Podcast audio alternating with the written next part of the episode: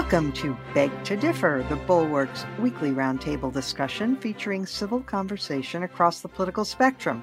We range from center left to center right. I'm Mona Charen, syndicated columnist and policy editor at the Bulwark, and I'm joined by our regulars Bill Galston of the Brookings Institution and the Wall Street Journal, Linda Chavez of the Niskanen Center, and Damon Linker, who writes the Substack newsletter Eyes on the Right. Our special guest this week is Peter Wehner, who writes for The Atlantic and The New York Times. Welcome, one and all. Before we begin, uh, I'd like to just express our concern for Floridians and perhaps now South Carolinians who are in the path of or who have already experienced Hurricane Ian.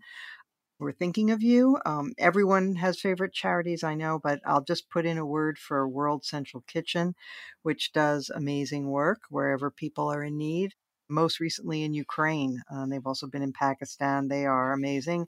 And they're on the ground in Florida right now providing meals for people. So, with that, let us turn to our first topic, which is the rise of right wing populists. So, right wing populist parties are continuing to make gains around the world in Sweden, the Sweden Democrats received a bit more than 20% of the vote recently to become the largest party in the new center right coalition in that country. And in Italy this week, the Brothers of Italy, a party that traces its roots to fascism, received more than 26% of the vote, making it Italy's largest party. And Giorgia Meloni will be the next prime minister. So I'm going to turn to you first, Bill Galston. You wrote about this phenomenon this week. So she has been described, Meloni, um, as as a you know sort of crypto fascist. Is that is that going too far in your judgment? It's not going too far if you're looking only at the origins of her political party. In her case, however, I think it is going too far. I mean, she is a conservative populist. There's no question about that. There's no reason to believe, based on her record or her utterances, that she really wants to function as a politician outside the institutional norms of Italian democracy. Now, politicians are very good at hiding their weaknesses or their intentions, but frankly, I don't think that Italy is a particularly governable country by anyone. And uh, I don't think she is prepared to do anything like what Mussolini did in order to gain and hold power. I think she is a more or less conventional politician who holds some very conservative populist views. And I am not thrilled that she won the election and will head the coalition, but I don't think it's the end of Italian democracy or anything like that. Pete Wehner, in line with what uh, Bill just said, I was talking about this with my husband the other morning, and we were saying, well, she may be bad, but this is, after all, Italy we're talking about. So, how long can any government last? but it is notable, isn't it, that the people who are happy about this, it's quite the rogues gallery. You've got Steve Bannon, Viktor Orban, Marine Le Pen, Tucker Carlson, Marjorie Taylor Greene, and the list goes on and on.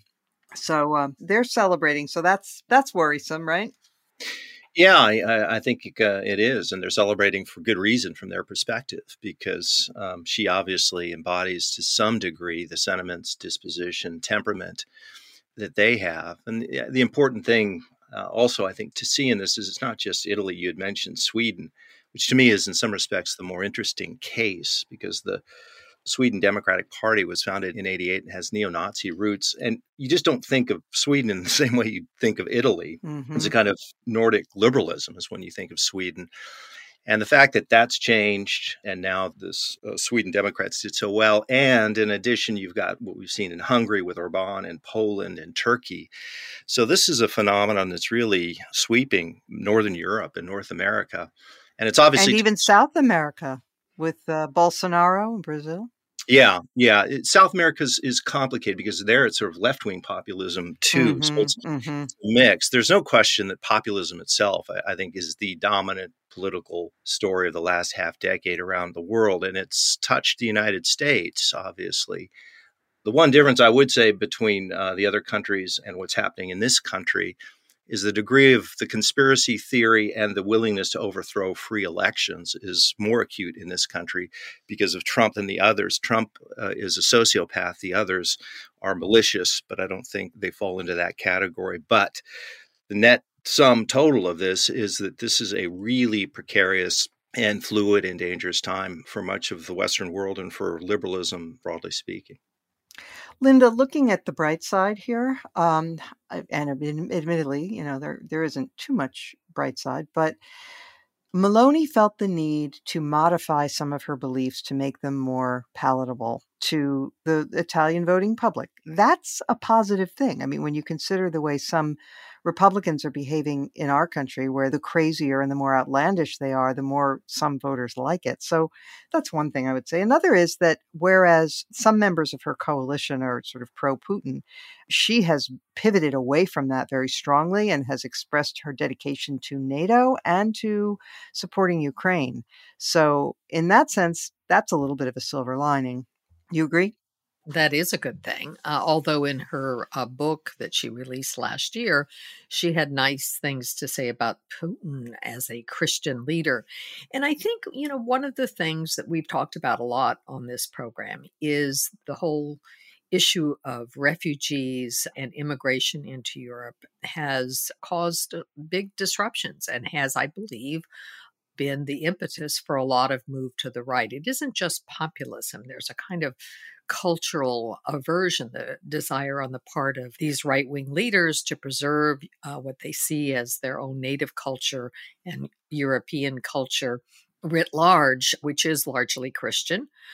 Although not really practicing Christian, uh, Europeans, unlike Americans, it's vestigial. Vestigial, right? Yeah, yes. they don't go to church, uh, and Americans are sort of following Europeans uh, on that path.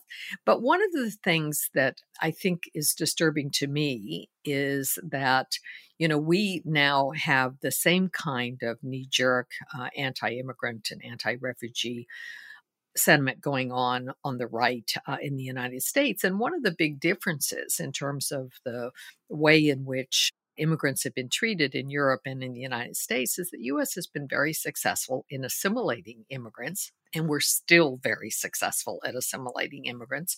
Europe not so much. And I think that has really exacerbated the tensions there. But, you know, I think however good or bad she is, the history of Italy and the number of governments, I looked it up just before we went on air. It's had 69 governments since 1945. That means that they've had an average new government of 1.1 years. So, however good or bad she is, she may not last long you know, no one looks to Italy as a paragon of stability in Europe. And frankly, I hate to say this, but it's not that important a country in terms of either its economy, its influence, and, you know, uh, strategically, um, maybe less important uh, than it has been in the past. Damon, um, so we've all talked a lot about, you know, what created this appetite for right wing populists. And um, I have to tell you, I'm not persuaded by the you know loss of manufacturing jobs argument. I won't go into that now, but I, I went into it in some things I've written. Uh, manufacturing jobs have been on, in the decline for decades and didn't have this effect. Other jobs have taken their place, service jobs and other things. Anyway, that's neither here nor there. I do, however, think that the issue of immigration is very much at play here. And um, you can trace a lot, you know, going back to the crisis in Syria that gave rise to so many millions of refugees seeking entrance to Europe. And as Linda says, they're really not very good at absorbing immigrants anyway. And you've written about this this week too. What do you make of this as a worldwide phenomenon? Well, uh, I mean, I didn't emphasize in what I wrote this week the immigration issue too much, but I certainly agree with you that the refugees that came around 2015 to Europe from the Middle East certainly seemed to tip a lot of scales. The Alternative for Germany party, which is their far right party, got its big burst of support in the wake of that and a kind of push by Angela Merkel and others in kind of the core of the EU to accept these refugees. And this was kind of declared by leadership on the continent without making a kind of democratic appeal for support or even really making much of a case for it. And that was, I think, corrosive and not very good. Although this is by now in the past, and yet we see again the rise of the uh, anti immigrant party in Sweden doing better than it ever has before and now being the leading party in the incoming governing coalition, which is certainly something and means that these issues remain high on people's agendas. But I actually want to focus on something that I wrote this week, but also something that Bill wrote uh, this week. His Wall Street Journal column was really excellent. And uh, I say that only in part because we both are completely on the same page, which is uh, having to do with the issue of the collapse in support for center left parties. So the rise of these right wing populist parties goes along with, I mean, where are these votes coming from? Well, they're coming from other parties that are bleeding support, and a lot of it is from declining support for the center left. So in Italy, the PD party or the Democratic Party of Italy has declined in popularity pretty precipitously. And there's been a lot of public polling on kind of demographic groups in Italy and like who's no longer supporting the center left, who is supporting the populist right, especially the Brothers of Italy. And when you go down the list, you see a, a, list of very familiar things if you've been following these questions in the US, which is that, for instance, those who are most highly educated vote for the center left, but that's about it. So those who have college degrees and graduate degrees vote for the center left. Those who either are less well educated post high school or don't even have a high school degree tend to vote for the more right wing parties. On income, if you're wealthier and have a professional occupation, you tend to vote for the center left. If you're more working class, you vote for the right wing parties. And then, most interesting to me, I think might have been Linda or, or Pete, I forget, brought this up a few minutes ago in passing religion if you are a devout Catholic who goes to church in Italy, you probably voted for some of the other members of this new right wing coalition. And then if you were a, a, secular, don't go to church, don't really care about religion, you almost certainly voted for the center left party, the Democratic Party. The people who voted for Brothers of Italy and Meloni tended to be people who, on the one hand, think religion is very important, think of themselves as Catholics and Christians, but don't actually attend church. And that's very, very important for the American context. And maybe Pete will jump in on this later, because when trying to understand the appeal of these ascendant right-wing parties. I think this kind of middle position where you're you're not really going to church you're not enacting religion as a system of beliefs or rituals or liturgy but you think of yourself and your identity as religious or affirming a kind of religious identity, Christianity here, evangelicalism, or Catholicism in Italy, that's kind of the sweet spot for these new resurgent right wing movements. And we need to wrap our heads around that and think about it. And also, as Bill argued very persuasively in his Wall Street Journal piece, the center left has to think about how they are going to try to win back some of those voters who they're losing and continue to lose. Yes, I will come to Bill Galston next. And it was notable that both you and uh, Damon were on the pretty much exactly the same page this week. Tell us about the problems of the center left in appealing to working class people. First of all, Mona, I want to agree with something you said a few minutes ago, quite emphatically. The current wave of populism in Europe, in my analysis, and I've looked at a number of different countries and survey research in those countries, the weight of cultural and identity issues has steadily increased. Mm-hmm. And as that has happened, a wedge has been driven between the cultural outlook of the professional classes, and Damon has just characterized them, I think, very accurately, on the one hand, and the cultural outlook of the less educated working classes on the other. And the more center left parties have focused on cultural issues rather than economic issues, the deeper that wedge has been driven into what used to be a center left coalition. The left has an investment in looking at this working class rightward drift as essentially an economic matter, because then they are spared the necessity of revisiting the kinds of cultural commitments that constitute the wedge that I just referred to. And throughout the West, I see a deep reluctance to go there, perhaps because the cultural commitments of the center left are every bit as passionate as the cultural commitments on the populist right. They're just opposite. Yeah. But in my judgment, the center left cannot regain credibility, let alone competitiveness among less educated portions of the population unless they reconsider and mute their positions and modify their positions on a number of cultural issues, as I said in my column, starting with immigration, which is the golden thread that unites all of the recent developments of populism in Europe and the United States. It was the issue, let's not forget, that brought Donald Trump to power. It's the issue that brought the Sweden Democrats into being. It's the issue that has strengthened and re strengthened Viktor Orban. It's the issue that has sparked the great replacement theory and all of the pathologies and conspiracies that go along with that. It is close, and I know Linda will not like hearing this, and I don't like hearing it, but it is close to the heart of the matter because it touches on the preservation of cultural identities that so many people who don't have the means to fend for themselves see as being endangered and endangered by the policies and outlook of the professional classes. That is the dominant political phenomenon in democracies of our time, I believe. And we're going to continue to suffer until I believe the center left takes the lead in recapturing the actual center of opinion on these issues, driving the conservative populist right into the corner where they belong. Hmm.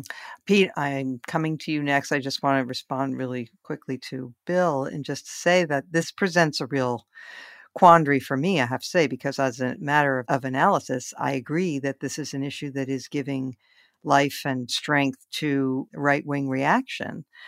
But at the same time, I, I'm very pro immigration and feel that the arguments are misbegotten and incorrect and so on. I'm not for open borders, but for me, it's a complicated problem. And I, I'm not on the left. And yet I find myself in sympathy with people who are and who say, well, you know, you want me to modify my views on this subject, but I think that would be wrong as a matter of policy and morality, and that's hard.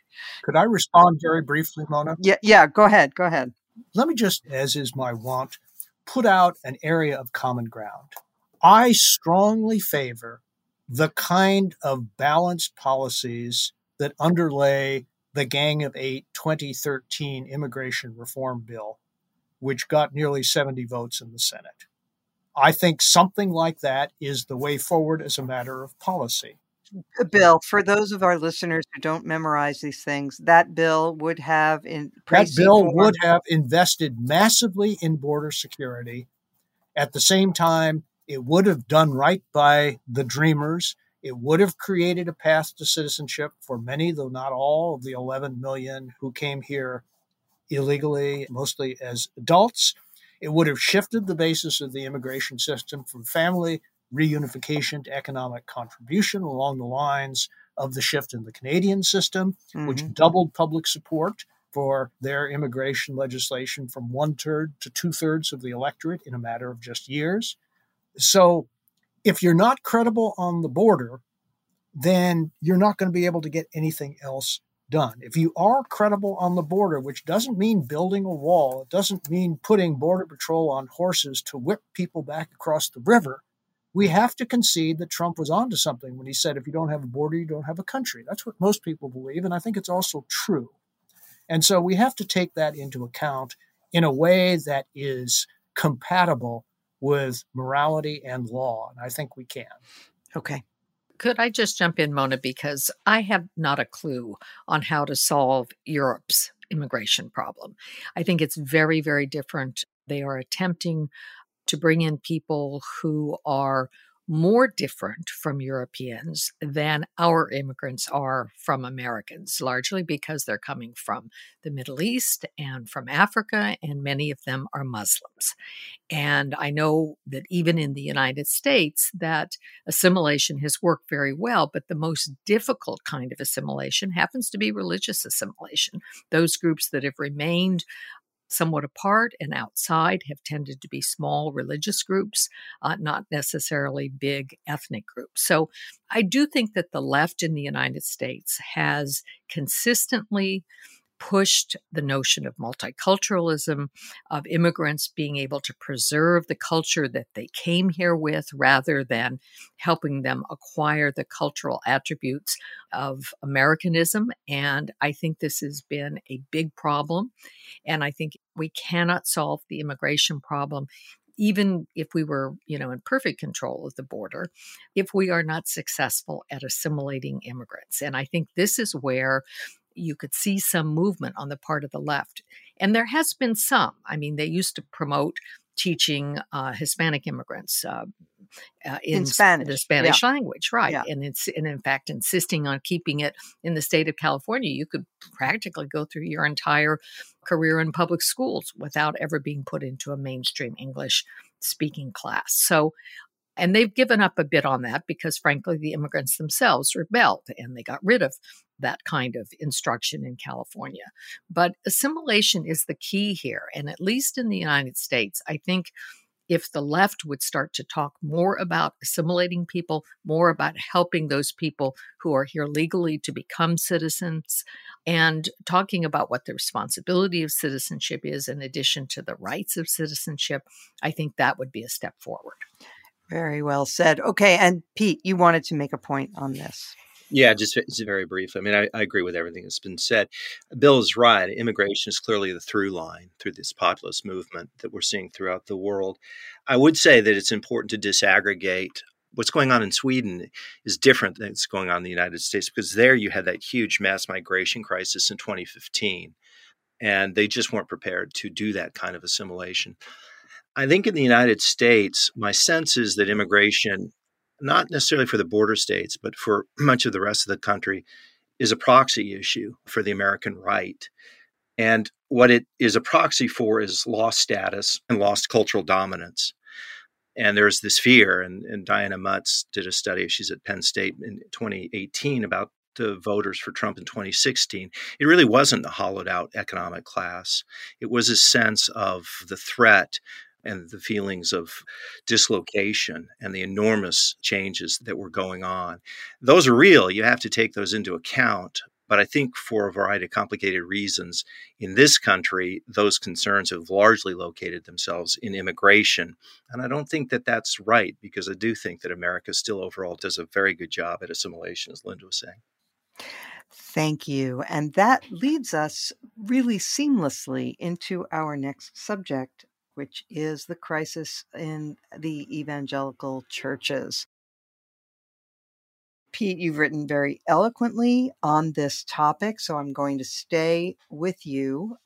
It's related to our previous discussion because some of the figures in the evangelical right are among those who are feeling the most alienation, dislocation, loss of power. But I'd like to sort of reprise the piece that you wrote last year in the Atlantic because it was really, really eye opening about what's happening. So I would ask you first to sort of sketch what you see as happening. So you've been an evangelical Christian for decades.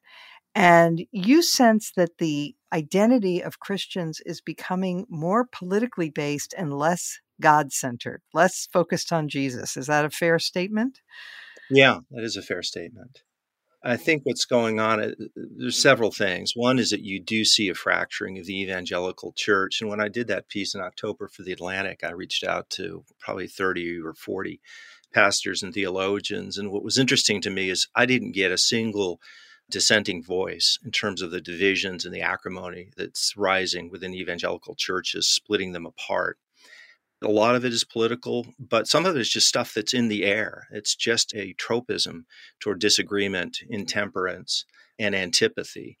But the deeper issue, which you touched on and, and actually summarized quite eloquently, is this matter of what I would say is core identity. Most people, if they're evangelical Christians, if you ask them what's core to their being, what's most important to their life, they would say their faith. And they would say that not cynically, but with complete authenticity. I don't think, though, that that's actually what's happening. I think that what is core and increasingly core to a lot of people of the Christian faith, and, particularly in the white evangelical world, is politics and culture. And in a sense, faith is engrafted. It's a secondary issue. A friend of mine uses the term hood ornament, that faith becomes a hood ornament. It validates these pre existing attitudes and ideologies. But the way it's being done is uh, that people are unaware of it because they're going through, and in my experience and in my observations, is they're proof texting their uh, preordained political, cultural, sociological beliefs, and then saying this is what the Bible says. And then, last point I'll make on this is when that happens, it can really become dangerous for politics and for faith because you're taking already intense issues and passions and divisions. And you're overlaying on that the sense that I have the imprimatur of God on this. And then you're in a struggle of the children of light and the children of darkness. And we need politics to have the temperature turned down, not up. I'm afraid to say, or and, and uh, sad to say, that uh, for a lot of American Christians, um, they've made not just their faith worse, but but our politics worse, and it's a terrible witness for the church, and for the claims of being followers of Jesus. One of the things you point out in this uh, piece is that, um, uh, that you, you cite a survey showing that 29% of pastors said they were considering or actively had plans to leave the ministry. Talk about that, if you would, about what is driving them away, what's happening in their congregations. Yeah, I think it's that a lot of the political divisions in the countries have located themselves within churches. And that's not what pastors want to be involved with. That's not why they got into the profession of being pastors and ministers. And it's just wearing them down. It, being a pastor is a hard job in any event. They're the uh, portions of administration that most people don't know about, but you have to run churches. There's the pastoral side, ministering through people through grief. There are the sermons and so forth. So there's a lot is going on, and they're kind of overwhelmed. And then when you get these divisions within the church, say, for example, in, in the sessions, of the leadership positions, that's just wearing them down. And I have a lot of friends who are pastors, and I've really been struck in the last two years, just personally hearing their stories and how worn out they are, and how some of them are thinking about leaving the pastorship. There's a real crisis among pastors in this country, and and the church, which one would have hoped as a person of faith would have been largely insulated to some of these polarizations and divisions in the country, is not only not insulated, but in some ways it's more accentuated there and pastors, uh, among others, are paying the price for that. So I don't think anybody else on this podcast is an evangelical Christian, but uh, I'm going to come to you, Linda, and quote another part of Pete's uh, article where he was speaking to a Christian educator who said that the catechesis is missing. And he said, um, even those pastors who are really committed to catechesis get to spend, on average, less than an hour a week teaching their people. Sermons are short. Only some churchgoers attend adult education classes, and even fewer attend Bible study and small groups. Cable news, however, is always on. And we wonder why there's been this huge change. You know, I think there is a phenomenon that is going on. It's not just in the evangelical church, by the way. I mean, um, one of the things that's happening to America is we are becoming less churched fewer people. You know, Gallup did a poll this year. Fewer than half of Americans now identify as being members of a church. And I think, at least in evangelical Protestantism, and Protestantism may be uh, larger, that there is a sense that you belong to a church, that you are a member of that church. In Catholicism, your membership in a, a, specific church is governed by geography. You are in the parish in which you live. And in fact, you have to ask permission if you want to join a parish outside the geographic region. So it's a little different for Catholics. But church attendance is just down, and it's down among Catholics as well.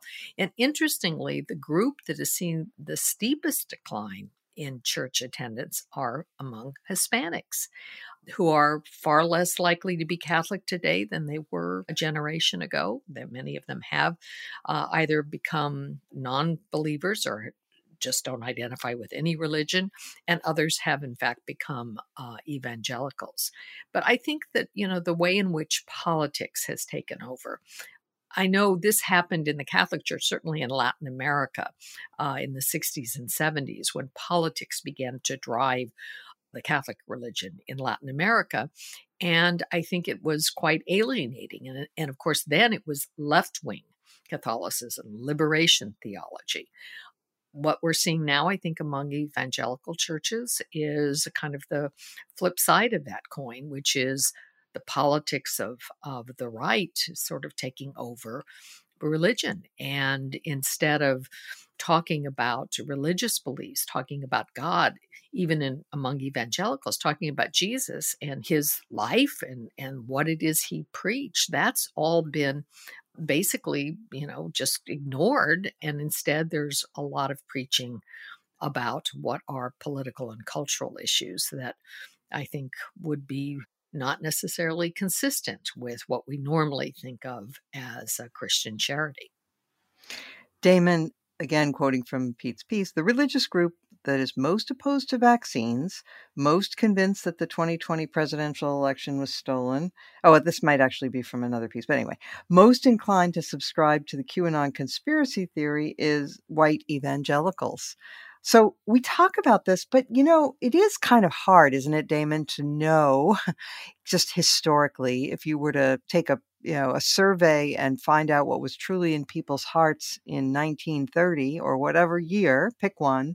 Did people really follow the teachings of Jesus? Did they really believe in being meek and mild and forgiving your enemies? And, you know, who knows? I mean, it's really hard to say what people really believed. But what we do know for sure is that right now, the voices of media, of the internet, and so on are just so much more dominant in general in society than anything else. And so they tend to drive everything. Is, is that fair?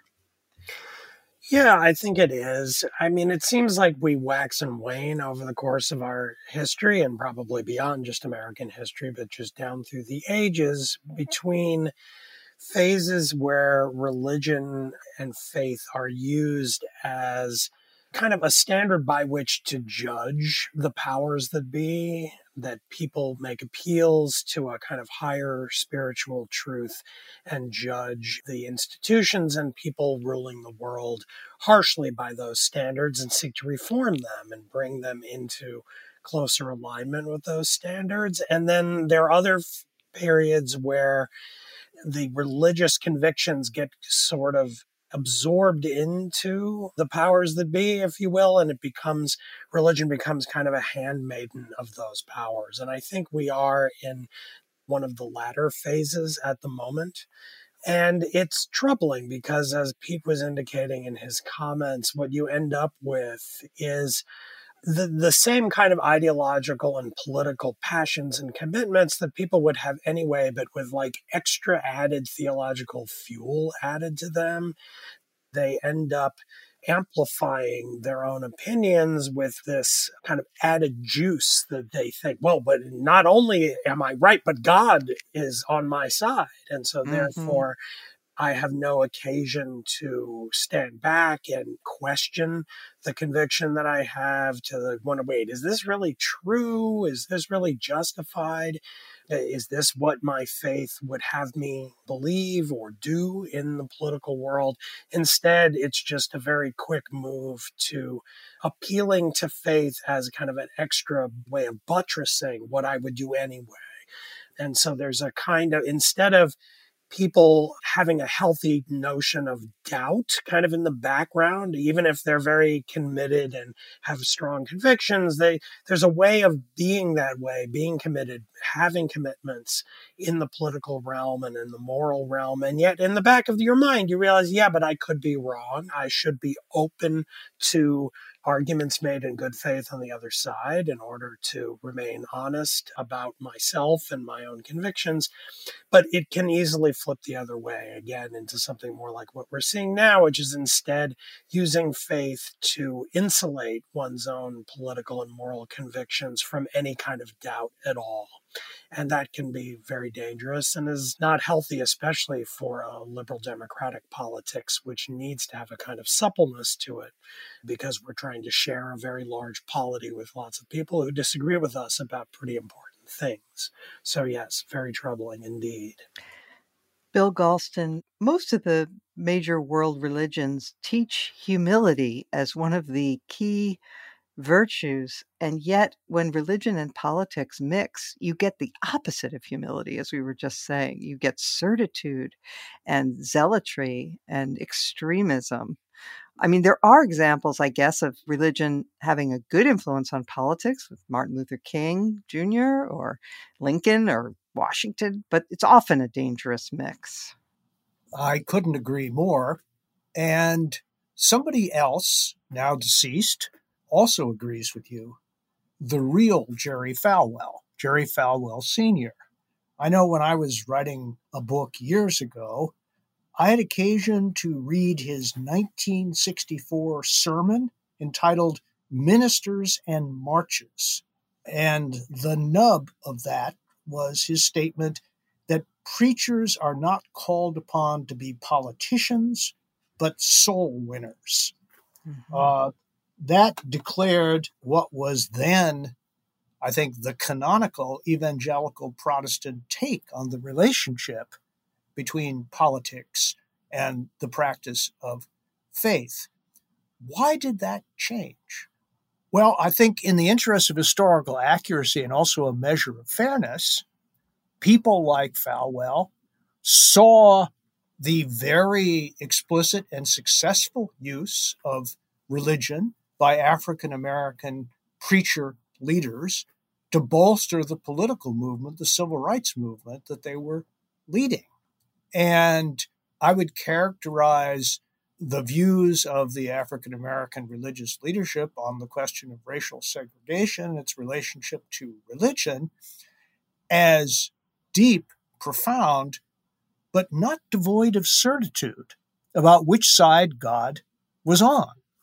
And to some extent, what we're witnessing among white evangelicals is a decades long reaction to what was in the 1950s and 1960s the principally left wing, or certainly left of center, deployment of religion among a lot of Catholics as part of the anti nuclear movement, the anti war movement in general, and by Black Protestants as a way of bolstering the civil rights movement. I happen to believe, as Abraham Lincoln did, that if you take Christianity seriously, I am not a Christian. Uh, it is very hard to get from Christianity to racial segregation, let alone slavery. But if you take a look at the literature of the of 1800 to 1860 period, you'll you'll see Southerners moving from a position that slavery was a regrettable necessity to something closer to the view that it was a positive good, and doing so based on propositions drawn from the Bible. So, at any rate, I think we have to place today's movement in its historical context in order, A, to understand why it is the way it is, and B, as a check on the kinds of rhetoric that we're now deploying against this mix, because if it tends to delegitimize the role of religion in, say, the civil rights movement, then we have a problem on our hands, unless we are prepared to say, which I'm not, that the civil rights movement abused Christianity. Hmm. Right. Pete, I'll give you the last word. I, I would just say that uh, what critics like you and others are saying is you want Christian political movements to be more Christian and less political. Is that fair? yeah, that's a very good way to put it, uh, Mona. You know, Martin Luther King Jr. said it pretty well. He said that um, the role of uh, Christians weren't to be the master of the state or the servant of the state, but the conscience of the state. Mm. And I think that's the right way to think about it. Justice is a through line through the Hebrew scriptures and the New Testament, and politics touches on justice. So I don't think you can separate them completely. But it's also the case that I think faith, rightly understood, the Christian faith and other faiths as well, is that there's a distance from politics. It's not co opted by politics. It, in a sense, as King said, is the conscience of the state. Getting that balance isn't easy, but honestly, getting it as badly out of balance as we now see it isn't easy either. This is a bad moment. The history of the Christian church is very mixed, a lot of dark periods and a lot of hopeful periods too. But right now we're we're we're at a moment where the Christian church in America is not handling itself very well. It's not embodying its best side in many cases. It's embodying the worst, and there's a cost, um, as I said earlier, to the country and, and to the church itself. All right. For our third topic, we're going to do something a little different this week.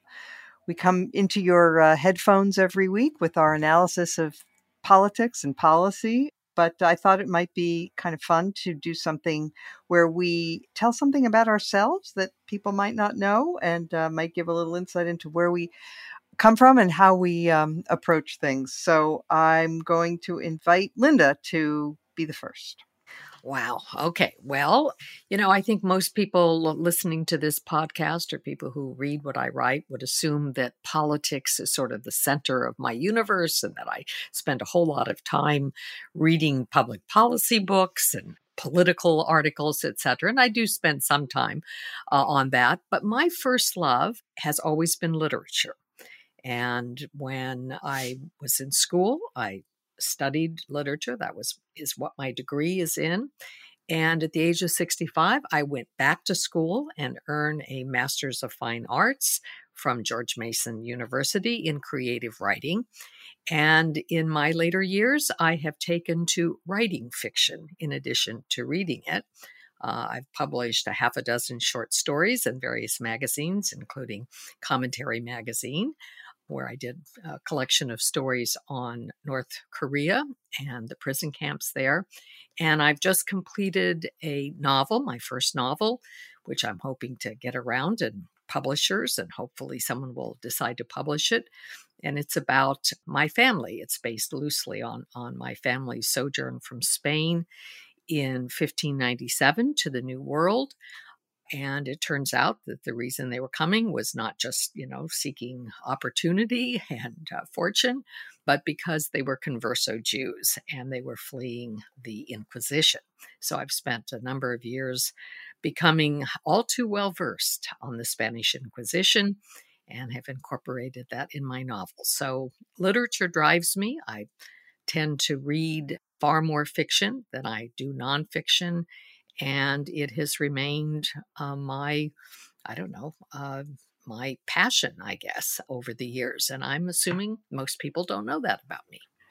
I cannot wait to read your novel. It sounds incredible. I knew about your your family history, of course, but um, wow, I didn't know you were writing a novel. That's excellent. Bill Galston. Oh, Mona, how could you do this to me? I puzzled um, over it too, by the way. All right. Well, a couple of things. In 1968, I was due to be married on September 15th. And on September 1st of that year, two weeks before my wedding day, I received my draft notice.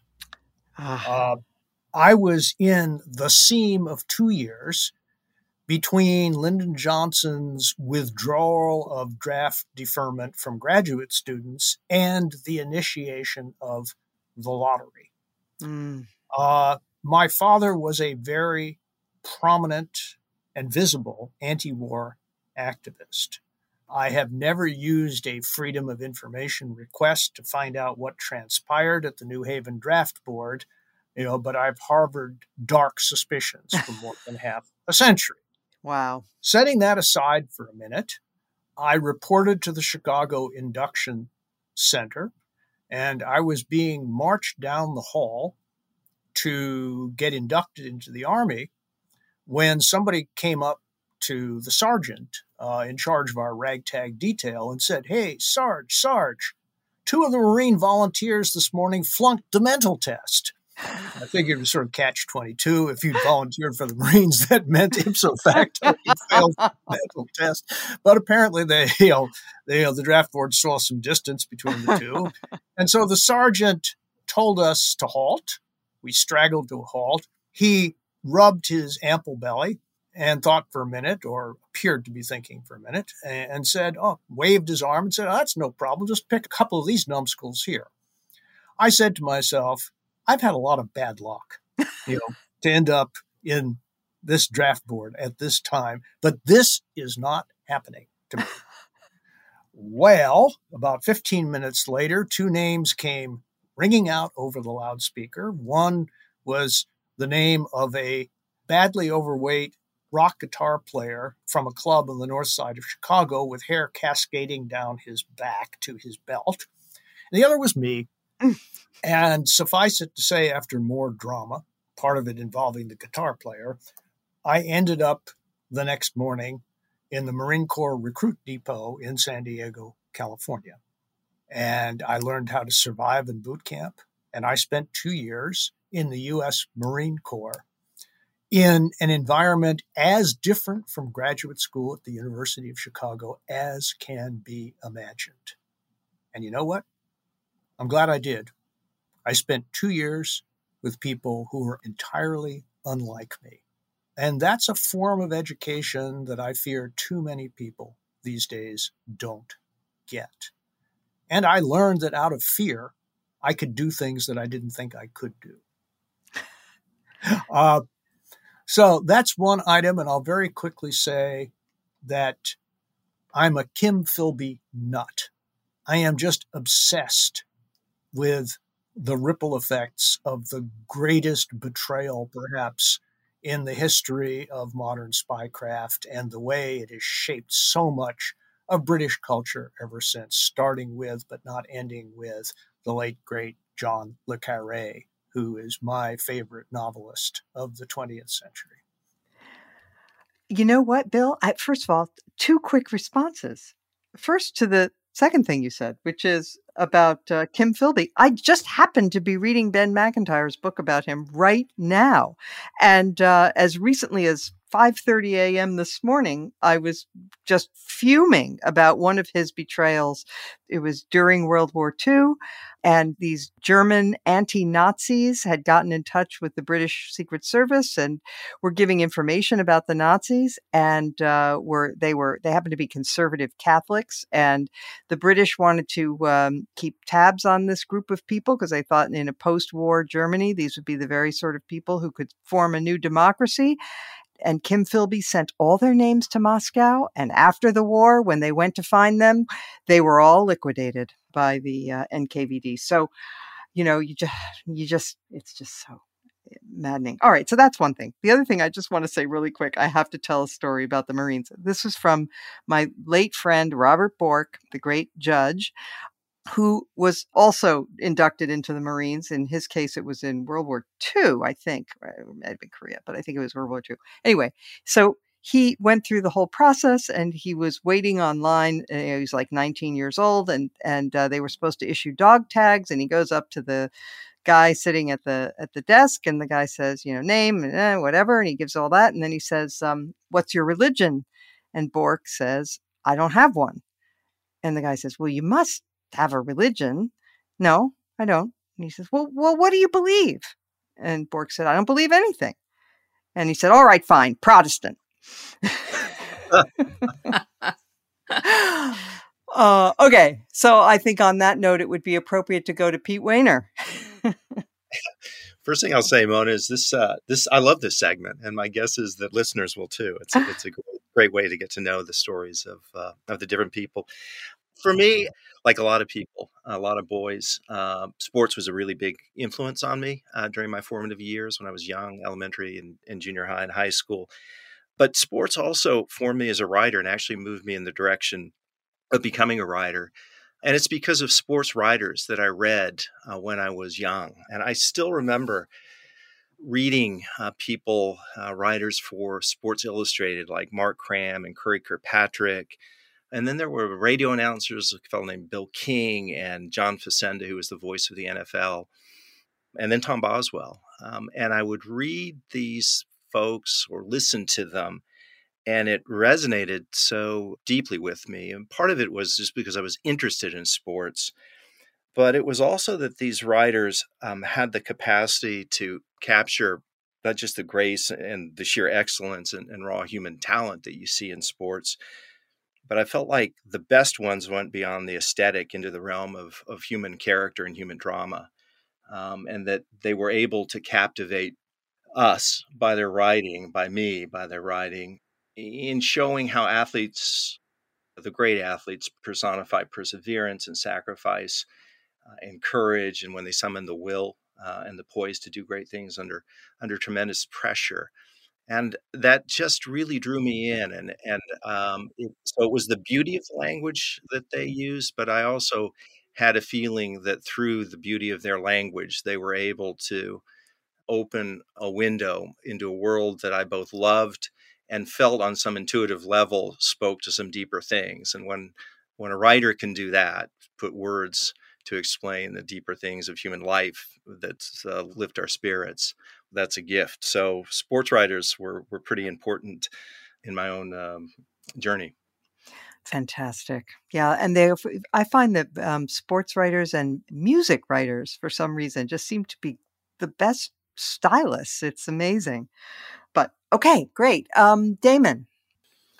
Well, since you mentioned music writers, I guess I'll add, in addition to the little story I'm going to tell, because it's a pretty short one compared to some of the others, the fact that I wanted to be a music journalist when I was young. I still love uh, oh. rock music. I play it on piano and sing and love to write about it whenever I get a chance. So uh, you've touched a chord with me with that uh, little reference to the music writers.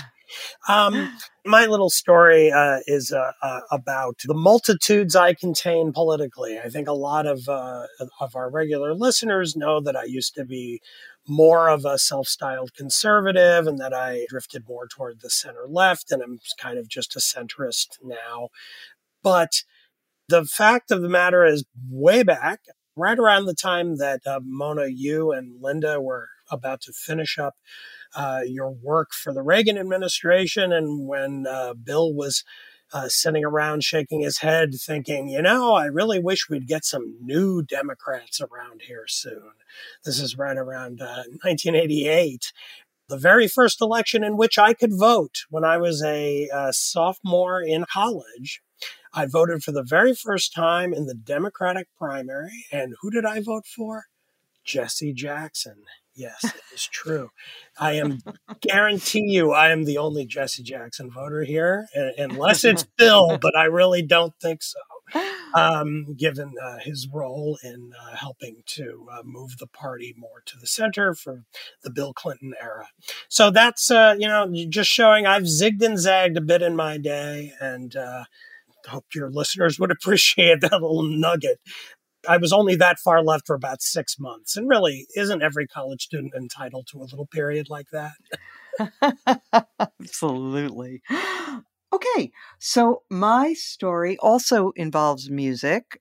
I have always adored music. My taste runs to classical music.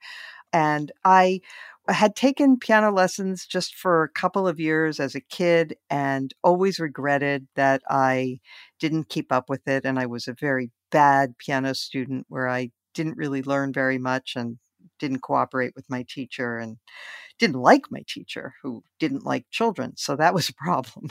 but anyway, I encouraged it in my children and I drove them to all their lessons for many years and they became very accomplished musicians. But in my 50s, I decided, you know what? It's never too late. And while I may not have had the discipline or a good enough teacher when I was a kid to take lessons, I do have a lot of self discipline now that I'm a grown up and I have the time. So I took up the cello hmm. in my 50s and started at the very beginning, of course, because I never played a stringed instrument and uh, hadn't a clue. And so, you know, I got the books for like your first cello book for little cellists. I remember one of them. and uh, anyway, I did that for a number of years, many more years, I would say, than I ever played the piano. And it was tremendously rewarding. Um, it made me love music even more and certainly appreciate string players more than I ever had. And um, was I any good? No, I was terrible. But it was a lesson in, you know, it's never too late. So uh, if there's something that you regret not having pursued in your youth, there's still time, I guess, is what I would say. All right, let's rush through highlights and lowlights of the week because we're running a little long. So um, I'll start with you, Pete Wehner. Sure, I mentioned sports earlier. A highlight for me was the retirement of Roger Federer, 41 years old, 21 year career, 20 Grand Slam titles. If he wasn't the greatest tennis player of all time, he was the most uh, graceful and maybe the most gracious. And this event on last Friday was his final match, was Laver Cup event, so it was a team event. And in his last match, uh, he teamed up with his great rival and his great friend, Rafa Nadal. And they lost the match, but that didn't matter. What was so wonderful about it is that afterward there were tributes to Federer and they, they were sitting together and both of them were in tears. And there was a moment uh, in which Federer squeezed Nadal's hand.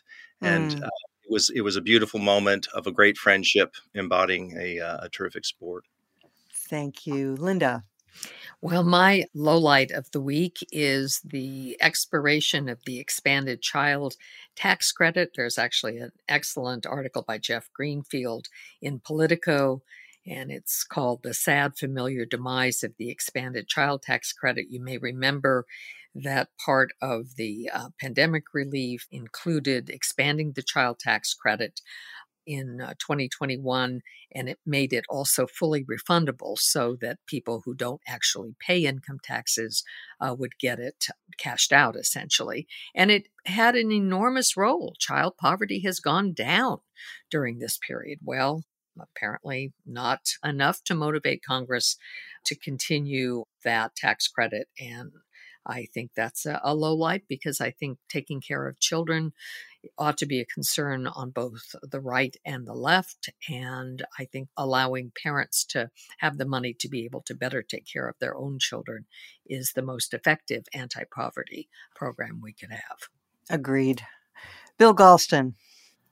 Well, my low light of the week is the sham and cynical process with Vladimir Putin's annexation of 15% of Ukraine's territory, not with the consent of anybody, but through force of arms.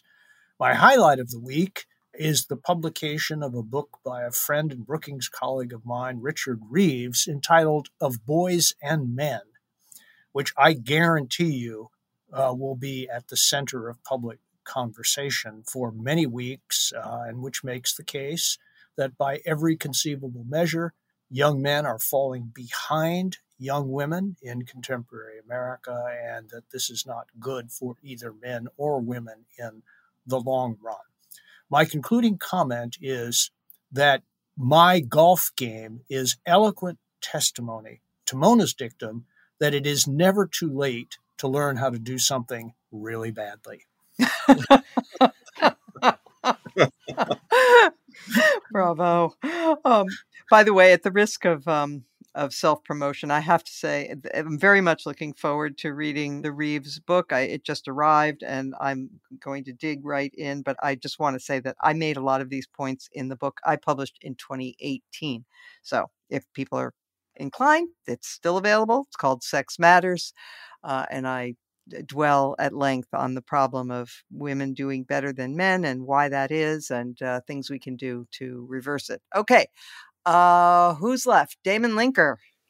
I am left. Uh, yes. So my highlight of the week, uh, at the risk of being a little incestuous, because I'm going to be plugging another Substack, uh, and also because I'm going to be plugging the Substack just launched by a colleague of mine at the Niskanen Center named Brink Lindsey.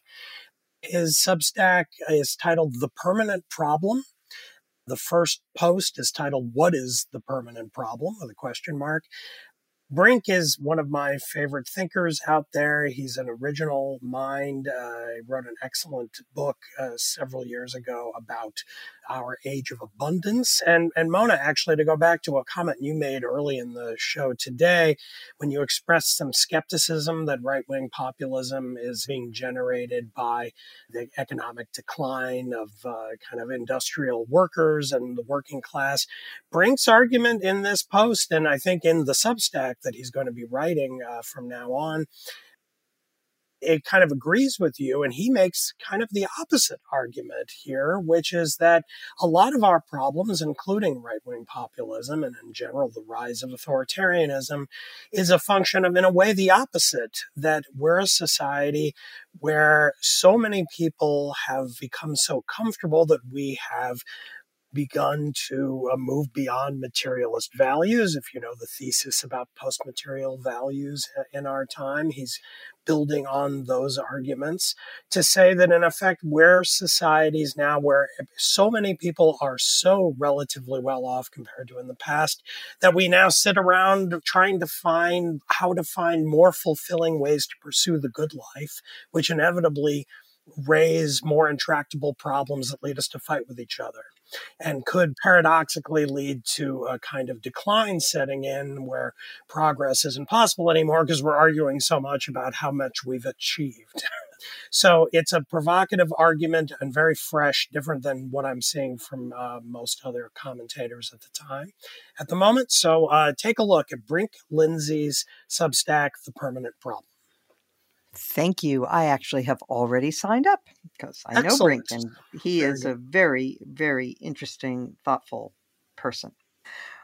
My low light is an editorial that appeared in the Wall Street Journal titled Arizona's School Choice Election, in which the once magisterial voice of the Wall Street Journal lowered itself to the point of ignoring reality. They chose to say that the race for governor of Arizona between Kari Lake, the crazy Republican, and Katie Hobbs is really all about school choice. And it was the most obtuse editorial I've seen in a very long time, ignoring the descent into lunacy that is the Republican Party of Arizona and suggesting that because Kari Lake has the view that they prefer, and by the way, so do I, on school choice, that that ought to be what voters make their decision based on, ignoring the fact that Kari Lake, who does not believe in the rule of law, who wants to overturn even now the results of the 2020 election, who suggested that her election was already that they were beginning to cheat, who has said that her opponent should be in prison, and on and on and is part of a ticket, including Blake Masters, who running for Senate, and Finchem running for Secretary of State.